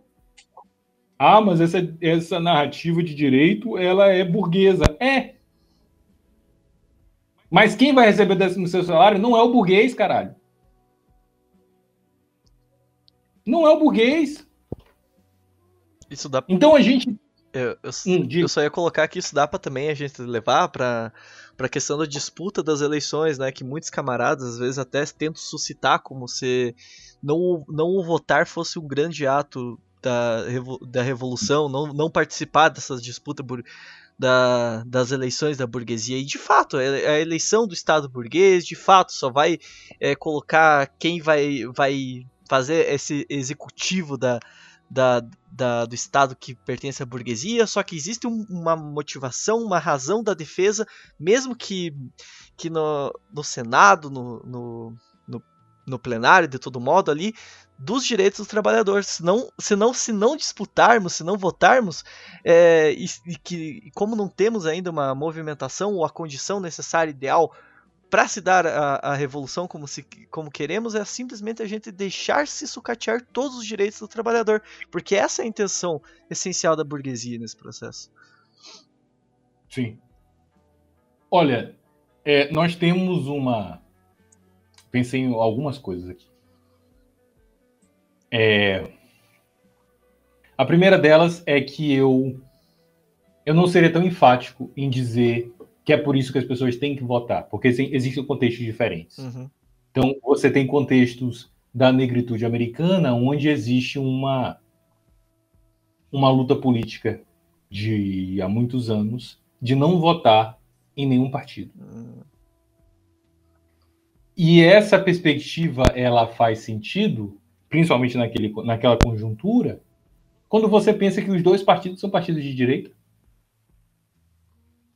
e que a única candidata, a única candidata mulher e negra é, à presidência dos Estados Unidos foi Angela Davis, pelo Partido Comunista, que depois foi ilegalizado, foi na legalidade. E hoje o partido mais radical que eu conheço por lá são os meus camaradas do PSL. Terrível coincidência. é, é... Então você tem esse ponto. Eu queria pontuar primeiro isso. Então, dentro do contexto brasileiro, eu concordo com você, mas existem outros contextos que eu, eu que eu não seria tão enfático. Não, de acordo, de acordo. Em dizer isso. É... Outra coisa que eu queria falar é que a gente tem que radicalizar a gramática. Radicalizar a gramática política. Mas essa radicalização é um processo. Então, o processo significa que algo começa. Não dá para você começar uma, pelo menos na minha perspectiva, não dá para você começar uma discussão radicalizante dizendo que votar não faz a menor diferença. Porque, na minha perspectiva, você está mais próximo da despolitização do que da politização. Você está mais próximo de dizer. Ah, quando você fala, ah, não, tanto faz, rapaz. Você, se você votar no Boulos, ou no, no Russomano, ou no não sei das quantas, quem vai mandar em São Paulo é a Fiesp. Tanto faz. Você não está 80% errado. Mas tem um 20% crucial aí que você está. Que é o Brasil, o, o, nós estamos. É, é, a, a democracia burguesa, ela tem contradições. E o nosso estudo como comunista é explorar essas contradições. Assim como dentro dos direitos humanos, as nossas contribuições, as contribuições de nossos camaradas de, de, de, de outros países, de, de, algures, na construção da, da, dos tratados internacionais, principalmente do Tratado Econômico de Direitos Humanos, é explorar essas contradições. Para quem faz churrasco, eu não gosto mais de falar de carne na internet porque eu sou amigo da Sabrina Fernandes. e, e eu tenho vergonha de não ser vegano. Mas para quem sabe fazer churrasco, que também não é meu caso, você tem que cortar a carne no nervo. Você nunca corta a carne contra o nervo. Então, a revolução brasileira que vai sair e vai ser no nosso tempo, a revolução para a grande pátria, para a América Latina, a revolução dentro dos Estados Unidos que é, é inescapável, ela vai se dar dentro das contradições da própria democracia ou da ditadura burguesa. Então, criar mais contradições ainda é criar mais faces de contato para essa reação. Marxismo-leninismo é ciência, porra. Você precisa criar mais faces de contato para você acelerar uma reação. É melhor ter o Boulos presidente congelado pela Fiesp, mas que esteja numa radicalização da gramática política, do que você ter o Fernando Haddad, que fica indo para Paris para ganhar prêmio de melhor prefeito e não consegue se reeleger. Foda-se, grandes merda. Pega esses prêmios e enfia tudo no seu rabo. E ah, eu acho que isso daí a gente pode levar até puxar para a situação recente na Bolívia, né? Ela, gera uma, uma reação de fato, ah, mas o, o que o Evo gerou, tipo, por mais que ele esteja ali, ele representa algo que agora a Bolívia está mandando a resposta, apesar de novamente estar tá se radicalizando a, as, as milícias da extrema direita ali. Hoje mesmo teve, é, se não me engano, 30 províncias ali que, que as, as milícias estão bloqueando, mas as contradições com, com essa, essa nova subida do MAS estão ficando cada vez mais evidentes e é só fazendo esse pontuamento. Muito bom a sua fala, camarada. Não, mas é, isso que, que o, o, o, o, Florestan Fernandes ia dizer da, da, que a gente tem que forçar essas contradições. Eu não sei se eu concordo com isso, mas está escrito. A gente vai forçando as contradições da democracia burguesa até gerar uma vontade popular, até deixar tão clara essa contradição, que gera uma vontade popular da construção de uma nova sociedade. Acho, na minha visão crítica, acho isso uma visão etapista mas uma visão etapista de quem tinha acabado de sobreviver uma revolução, uma, uma tinha acabado de sobreviver um regime militar, de quem estava é, é, é, com, com de, de cor de rosa para a Constituição, estava vendo o Lula crescer como uma figura política, sabe? E eu imagino o choque que deve ter sido para esse povo. É como se fosse a gente fosse ver daqui a 20 anos, a gente visse o Boulos se vangloriando que os banqueiros nunca ganharam tanto dinheiro quanto no governo dele, dele presidente da República. A gente ia ficar chocado. Mas é, é, é, é, críticas à parte nesse ponto, a gente, a gente tem essa, essa tarefa histórica de, de explorar e cavar, procurar, insistir em mais contradições. E a gente está numa nova onda. Aqui em América Latina, a gente está numa nova onda, vindo ali na Bolívia, vendo-se ali no Chile, com esperanças, vendo-se na maior cidade da América Latina, São Paulo, onde hoje a última é, pesquisa do Datafolha deu bolos como já já empatado para o segundo turno. Ali na, não entendo, não, não tenho mais paciência para aquilo, mas ele está na, na, nas espontâneas, ele está 12%, quando o Russumano está 8%, com uma taxa de, de, a margem de erro é 2 para mais, 2 para menos, eles estão tecnicamente empatados. Mas agora é o Russumano empatado com o Boulos e não o contrário. Enfim, saindo um pouquinho mais do, da discussão eleitoral e, e voltando para a questão dos direitos humanos internacionais, nós temos uma narrativa de lado certo da história. E o espectro político da direita ele só tem a perder quando se discute lado certo da história.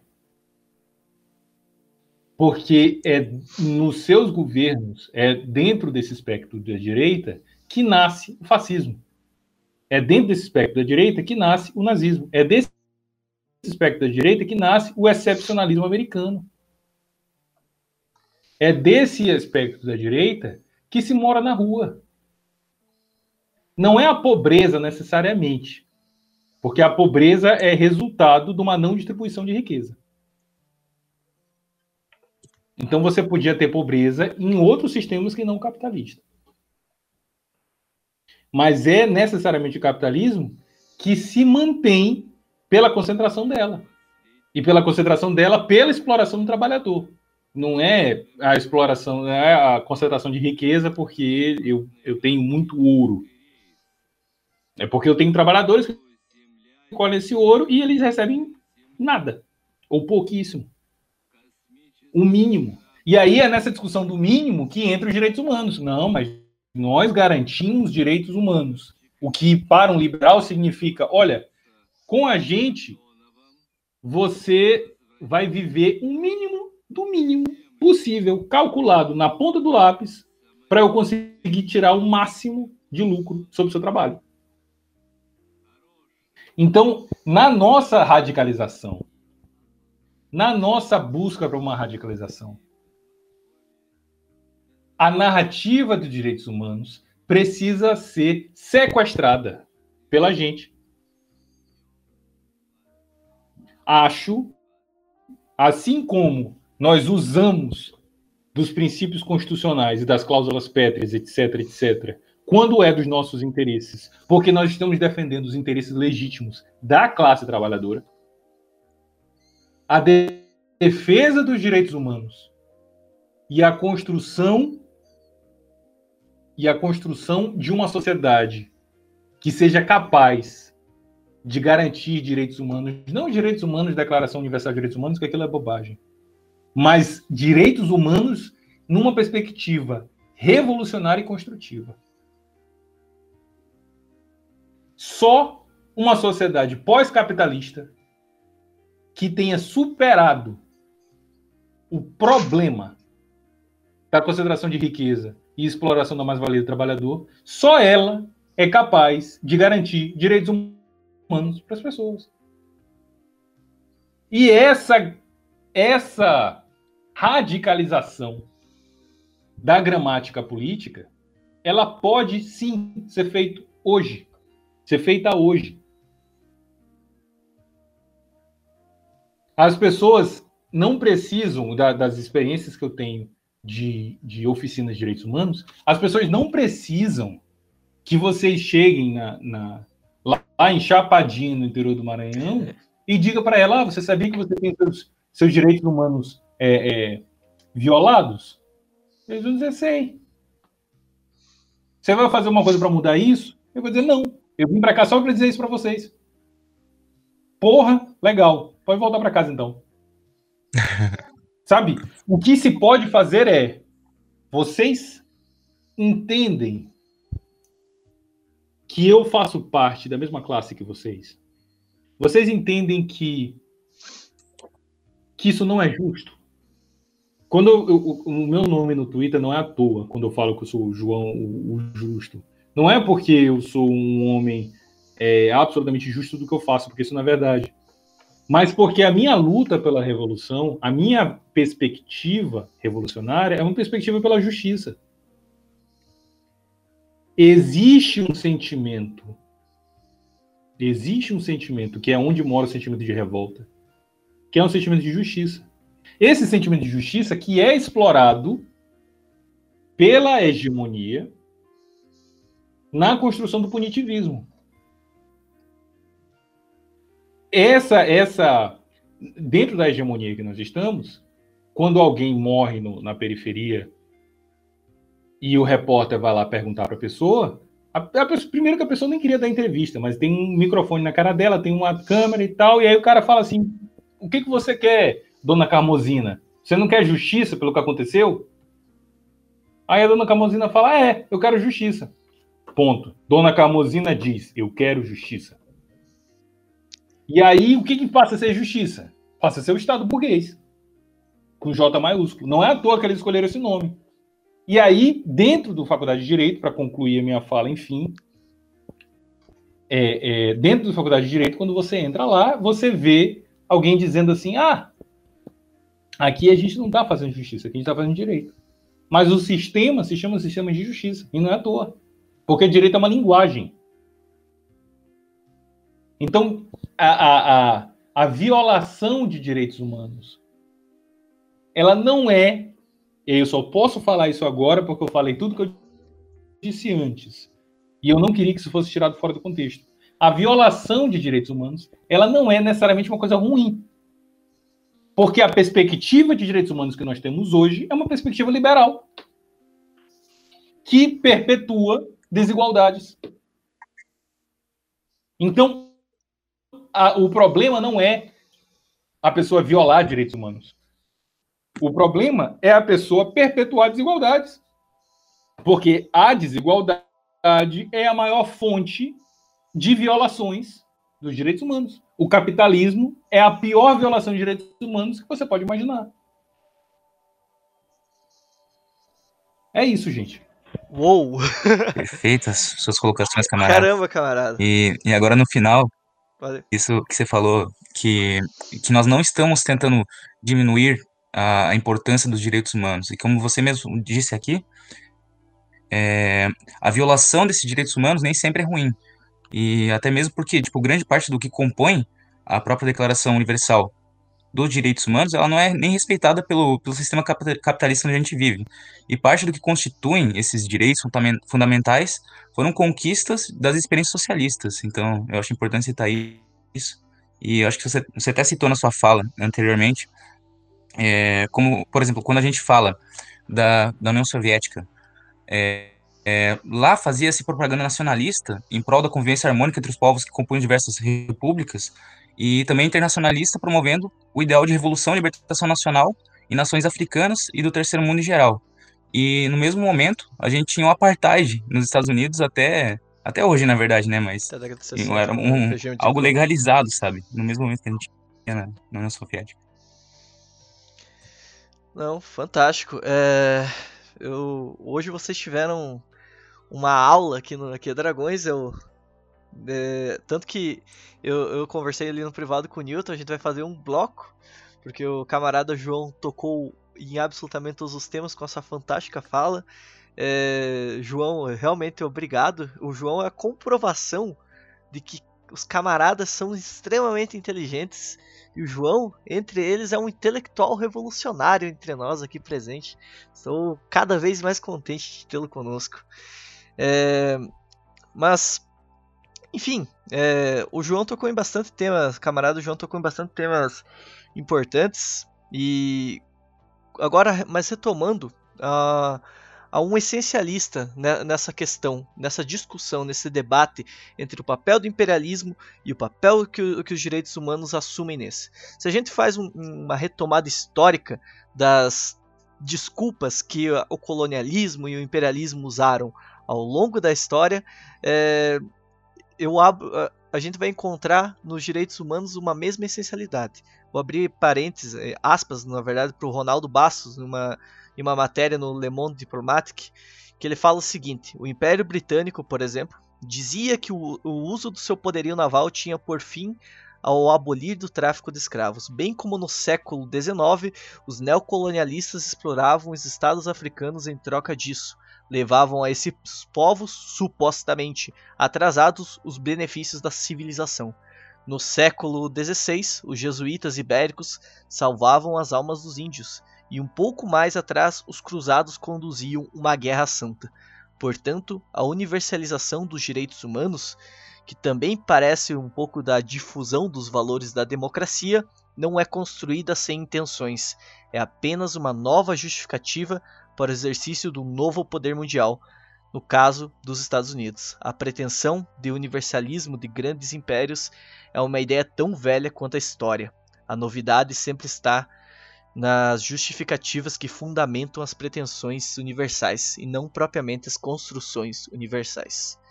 E enfim, eu eu eu acredito que o João deu uma... Oi, pode, pode falar, camarada. Não, excelente citação. Eu só estou elogiando a, a, a, lembrança ao camarada Bastos. É, eu, eu, achei, eu achei esse texto hoje, achei fantástico, assim, e, e é exatamente nesse ponto que eu acho que a gente queria chegar e que o, que o João tocou em bastante, em bastante situações ali. O como que muitas vezes a. E, e, há, um, há um afastamento, há uma questão discursiva, uma questão puramente de linguagem. Há uma tentativa de, de combate da, das ideias revolucionárias com esse discurso. Quando a gente pega a invasão do Iraque, que também o camarada citou antes, é, houve 60, 600 mil mortos no país e posteriormente uma decorrência de uma guerra civil, tudo causada por essa invasão anglo anglo que aconteceu lá, por supostamente esse combate do eixo do mal, um eixo do mal plenamente definido por um poder hegemônico que é o dos Estados Unidos, com esse triunfo é, ideológico que eles acham que eles têm sobre o mundo. É, mas enfim, eu vou passar um pouco a palavra para o camarada Newton, ver se ele tem alguma coisa a nos instigar para gerar um pouco mais de debate. Mas pode falar aí, camarada Newton. Perfeito, perfeito, camarada. Na verdade, o, o, camarada João já tocou em muita coisa e acabou sintetizando muito bem o que a gente queria propor para essa discussão. E, enfim, é, agora voltando um pouco às questões iniciais, é, eu acho que foi muito essencial na nossa conversa colocar o aspecto materialista e o aspecto histórico como o, o início de tudo, o centro do debate, o centro da análise da ciência do marxismo-leninismo. E, e, bem, eu, eu queria começar dizendo que o que eu penso do direito é o que eu li sobre a crítica marxista do direito. Ou seja, o pensamento crítico do direito, ele na perspectiva marxista, ele deve ser situado no campo da história. Ele deve ser vinculado à lógica da reprodução social, estabelecer um ponto de vista é, que vincule o direito à política. E, e, bem, agora citando dois conceitos fundamentais que são a política no capitalismo, que está diretamente atrelado ao Estado, que tem a função de garantir a reprodução dessas relações entre sujeitos de direito, que seriam para o capitalismo indivíduos livres e iguais, dando as condições para que a troca mercantil ela possa se estabelecer e possa ser realizada. E essa troca mer mercantil ela é determinada pela produção capitalista e terá o objetivo fundamental de extrair a mais-valia na forma de lucro, é, no sentido do trabalho social e não no, do abstrato. E, e bem, os, esses sujeitos portadores de liberdade, eles seriam também portadores de um contrato perante a lei. Essa é a ideia fundamental do liberalismo que a gente deve levar em conta para toda essa discussão.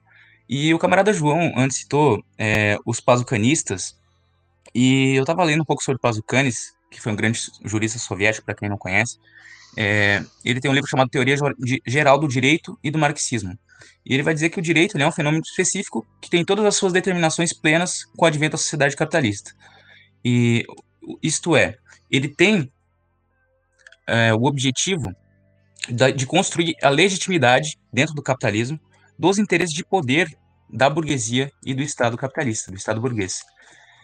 Por isso que, é, como o cara da Will também citou agora, é, qualquer tentativa de construir dentro da realidade capitalista algo parecido com o que a gente tenta chamar de direitos humanos, ela sempre vai trazer consigo os, os interesses das classes dominantes, sempre vai trazer consigo o punitivismo, é, essa perspectiva burguesa dos direitos internacionais e de direitos basilares do povo como sendo, nossa, os direitos humanos, algo excepcional.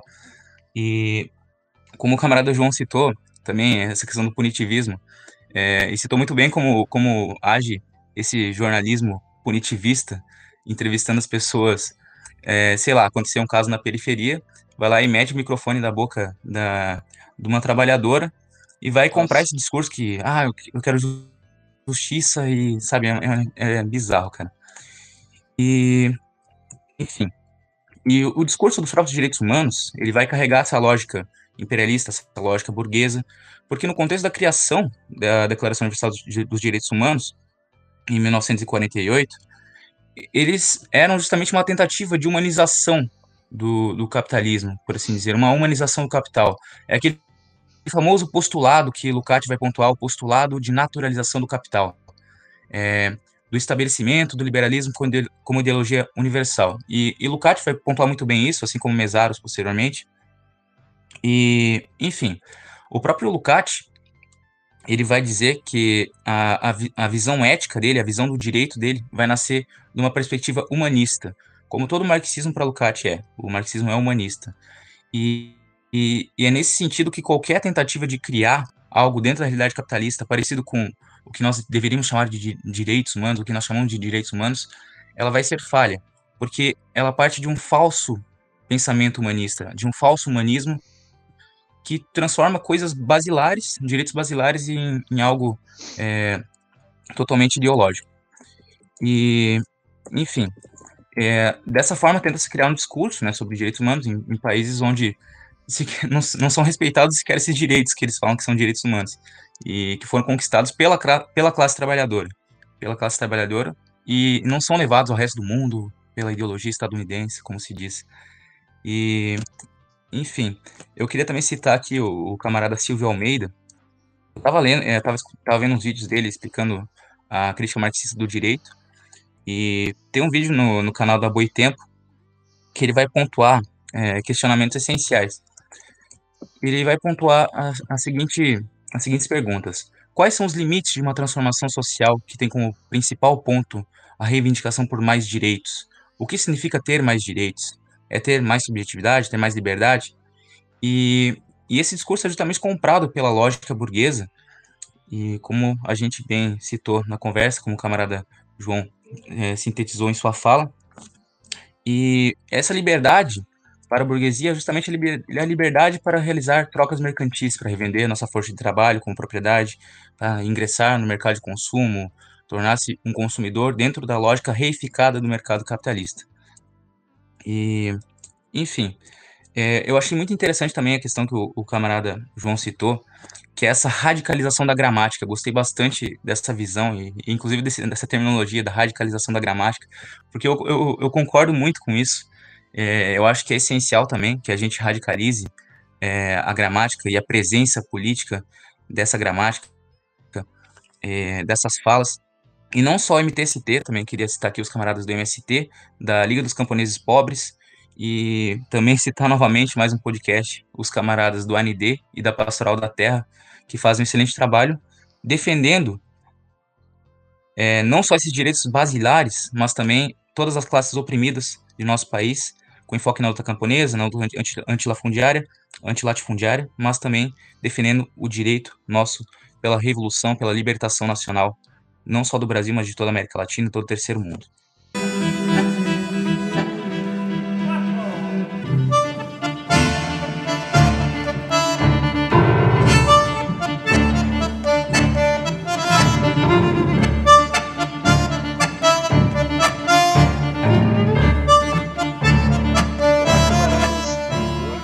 É só um breve anunciamento. Não teremos os Ouroboros hoje porque não deu tempo. Amanhã estaremos efetuando outra gravação. Iremos fazer uma pesquisa mais. uma entrevista mais profunda sobre a pesquisa do camarada João. Entretanto, em off do podcast acabamos conversando bastante. E acabou uh, acabamos cansando e daí o podcast já está bem denso e essencial enfim só vou deixar duas recomendações é, acadêmicas, por assim dizer. A primeira é uma é uma matéria do Le Monde Diplomatique, onde o nosso querido camarada Ronaldo Bassos comenta sobre o imperialismo dos direitos humanos e a falsidade de suas premissas. Então, o Ouroboros brasileiros de hoje, nosso eterno retorno, a pesquisa vai ser fazendo essa divulgação sobre esse, é, esta matéria que basicamente nos dá uma percepção interessante de como que a linguagem na linguagem do direito humano a proposta linguística de, deste processo evoca uma mesma narrativa já muito utilizada sobre o poder hegemônico. A outra é o discurso de proteção aos direitos humanos e a dominação periférica que é um artigo da Leiliane Seratini Gruba, e do Horácio Vanderlei Rodrigues, ambos da Universidade de Santa Catarina. Foi publicado na, na Filosofia Unicivos é, no ano 2012. É um artigo bastante complexo, não, bastante complexo não, ele é bastante importante, por assim dizer, que ele faz exatamente este olhar ideológico sobre o discurso que é proposto. Enfim, essas são as essencialidades que vamos trazer. Se fosse um Ouroboros completo, talvez adentraríamos um pouco mais. Eu acho que não, não tem coisa que eu possa recomendar mais do que exatamente esse podcast do que o camarada João nos dá uma aula. É, camarada João foi fantástico e escutem, reescutem, façam anotações, vale a pena. Enfim, é, novamente eu quero dizer a frase final: paz entre nós e guerra aos senhores. Um beijo.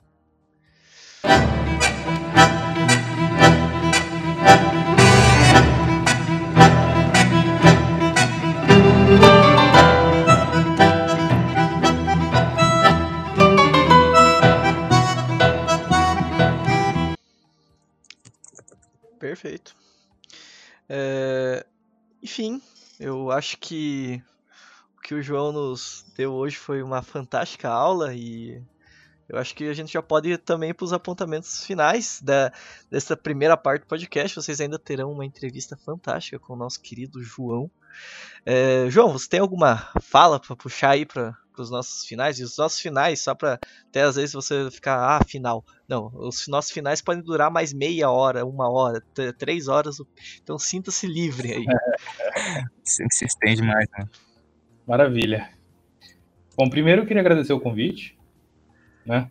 Depois, é, para quem não me conhece, vocês podem me encontrar no arroba Coimbra Souza, com S.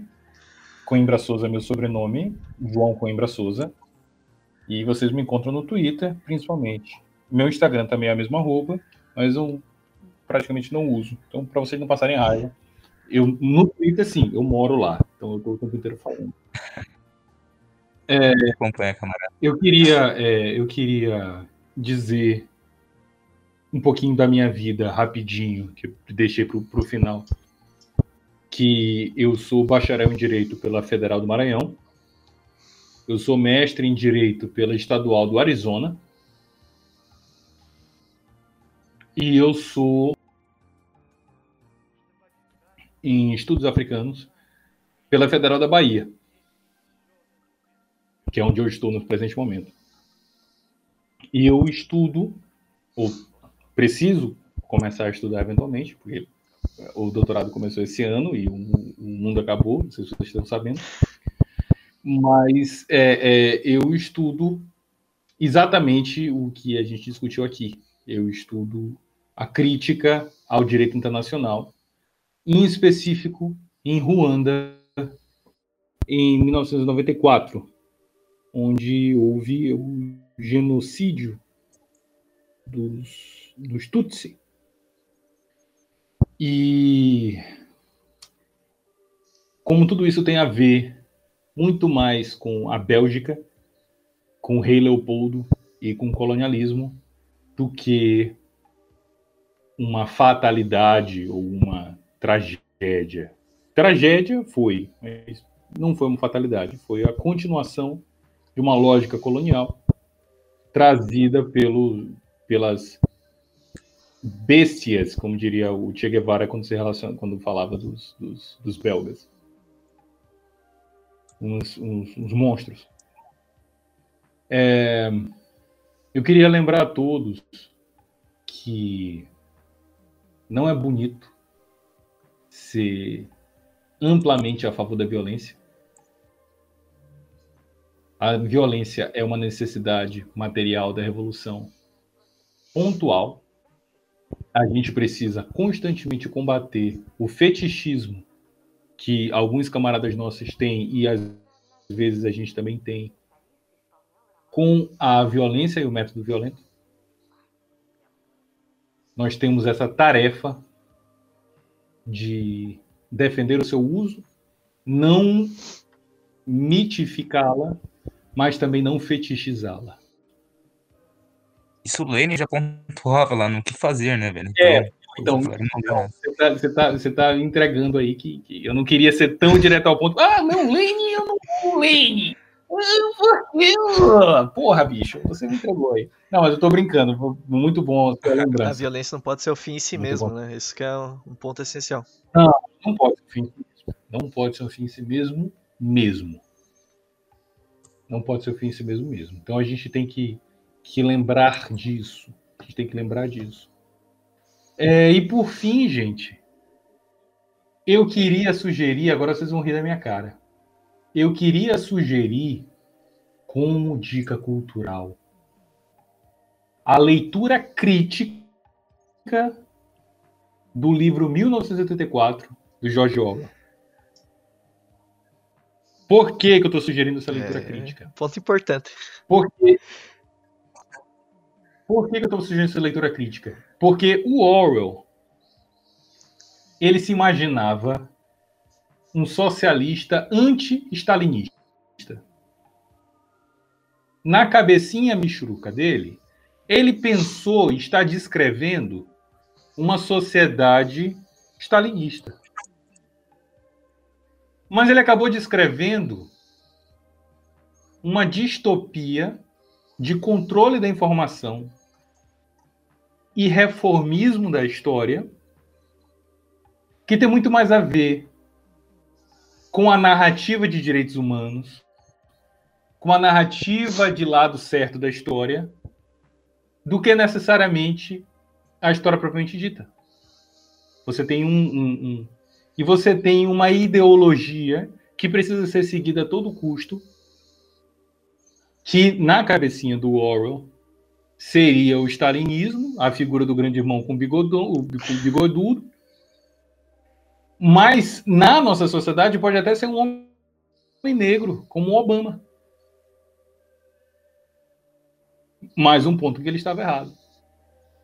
Então eu chamo a atenção para essa sugestão porque 1984 é um desses é uma dessas dessas obras que fazem parte do ideal cultural, do, do, do imaginativo cultural, que é usado para despolitizar e espalhar anticomunismo.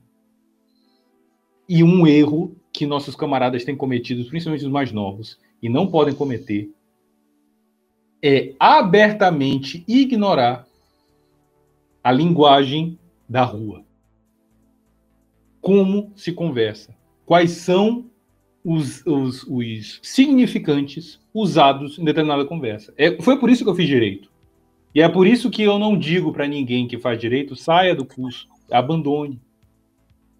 Eu digo, reflita se você não quer abandonar. Se sinta na liberdade de sair.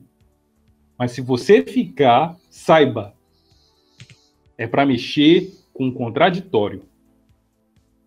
Então, nesse afã, a minha sugestão escrota desse livro horrível é uma leitura crítica e atenta de 1964, do George Orwell. Perfeito, camarada. Perfeito. É, eu vou, então, já que vamos fazer a, a, as dicas culturais, então, nesse momento já. É, João, você tem mais alguma também que quer embalar no meio ou vai mantendo meu. Ah, não, eu tenho sim. Eu, eu tenho sim. É, uma que, pelo menos, essa vale a pena. A primeira, se você não quiser seguir, não siga, não. Se você já leu, se você não uma leu. Uma vez tá bom, né? Ler, é, uma vez tá bom, uma vez tá bom. O livro é ruim, gente. Mas a minha questão continua sendo: explore o contraditório. Às vezes a gente precisa ganhar a pessoa num campo em comum. E muitas vezes, 1974 é um campo em comum. Porque a professora de sociologia passou no colégio porque achou que era brilhante.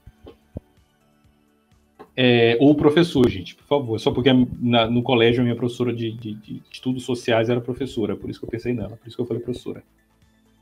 É, a minha sugestão séria é o filme Sorry to Bother You, ou Desculpe Incomodar, do nosso camarada comunista Boots Riley. Ele é, como diria o, o, o Nicolas Maduro, ele é repeiro, repeiro e é cineasta. Passou sete anos escrevendo esse script e conseguiu conversar com atores negros e, e, e orientais adeptos de uma visão socialista do mundo para que eles cobrassem o mínimo, doassem os seus, os seus cachês para a produção do filme e fizeram um brilhante filme anticapitalista chamado Sorry to Bother You, que eu não canso de recomendar. Vou baixar. Digo, vou contratar alguma assinatura. É, não, pode é, e roube mesmo. O próprio Budweiser é bem, é bem vocal nessa, nessa questão. O, o filme não foi feito para dar lucro e você sinta-se à vontade de baixar o torrent. Já está em download agora. Já tô baixando. Perfeito. É, camarada Newton, você quer embalar a sua dica aí cultural aí? Pode fazer primeiro, camarada. Então eu, eu vou, eu vou embalar uma coisa assim. É, que eu gostei muito nesse final de semana e eu acho que vai casar um pouco é, com a ideia da Guerra Fria, onde que se constituiu toda essa questão e que vai é, às vezes levar vocês a alguma reflexão, principalmente pela valorização e vai dar uma percepção diferente. A série que lançou recentemente da daquela daquela empresa que tem um N grande vermelho, essa mesmo, a Gambito da rainha, eu achei fantástica. Eu não sei se o, o camarada João, o camarada o camarada Newton assiste série, então não sei se o camarada João já assistiu, mas eu recomendo sair com vontade de jogar xadrez e tem uma das únicas representações da União Soviética que não é, grita e não é, é, transborda um anticomunismo.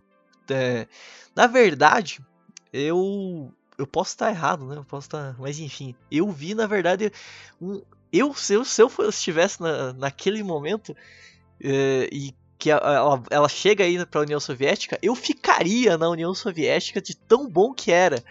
E todo o discurso que é constituído no filme, a valorização do enxadrista do filme, da, na série, é sete episódios, vale muito a pena ver.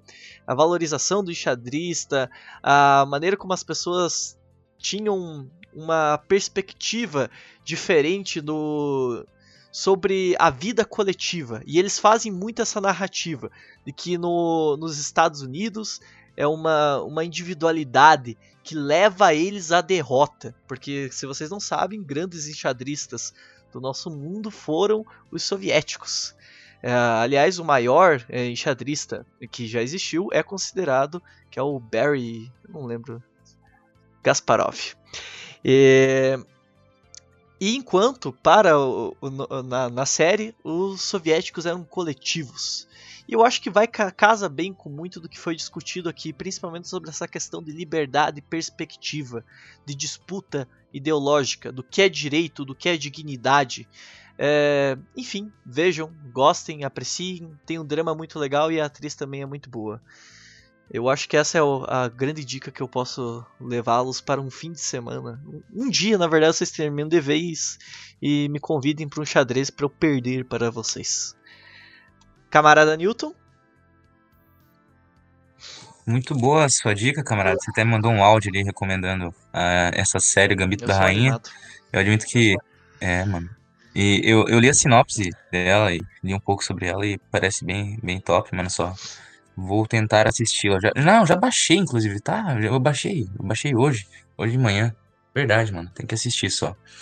Mas, enfim, a minha grande recomendação não vai ser nenhuma série em específico e muito menos um livro. Na verdade, vai ser que vocês acompanhem o, o trabalho do camarada Silvio Almeida aqui no Brasil, porque o Silvio ele é um ativista dos direitos humanos. Porém, ele, ele vai falar desses direitos humanos numa perspectiva justamente do direito marxista e, enfim, é muito interessante. Eu, eu quero ler um pouco mais do Silvio, quero, quero ler os livros dele, quero acompanhar mais o trabalho dele e já vim acompanhando na internet há alguns anos, porém esse ano ele ganhou destaque o maior destaque como um grande intelectual nacional e um dos maiores que a gente tem hoje no Brasil. E, e também queria indicar que vocês leiam um pouco sobre a, a Revolução Peruana e sobre o PCP, como que esse, discurso dos direitos humanos ele, ele acabou deteriorando e, o PCP e induzindo é, aos Estados Unidos a agir de forma imperialista e dentro do Peru, colocando Fujimori, inclusive, é, no poder e também é, destroçando o PCP por dentro. E o PCP chegou no ponto que chegou né, no fim da década de 80 de ser chamado de sendero luminoso e acabar indo para o caminho do, do tráfico de drogas, infelizmente. Mas isso se deu justamente por essa interferência externa em nome dos direitos humanos da ONU. Enfim, é um caso aqui perto no, na, na nossa América Latina que poucos acabam acompanhando, poucos acabam lendo sobre, mas que é muito interessante para se ter essa perspectiva de como esse discurso é usado contra nós, contra o nosso continente, contra a América Latina e contra o terceiro mundo como um todo. Enfim, são as minhas recomendações de hoje. Perfeito, então. É, e agora, o novo bordão final vai ser Paz entre nós e guerra aos senhores. Um beijo a todos. É para Brasil? Sí. É porque ustedes tienen un régimen eh, caótico, porque de verdad que es caótico, porque la mayoría de los habitantes allá viven en sumisa opresión. ¿Por qué ustedes no se rebelan completo para entonces llevar la liberación igual que nosotros. ¿Eh? Você está sugerindo uma revolução lá para os brasileiros. Aí.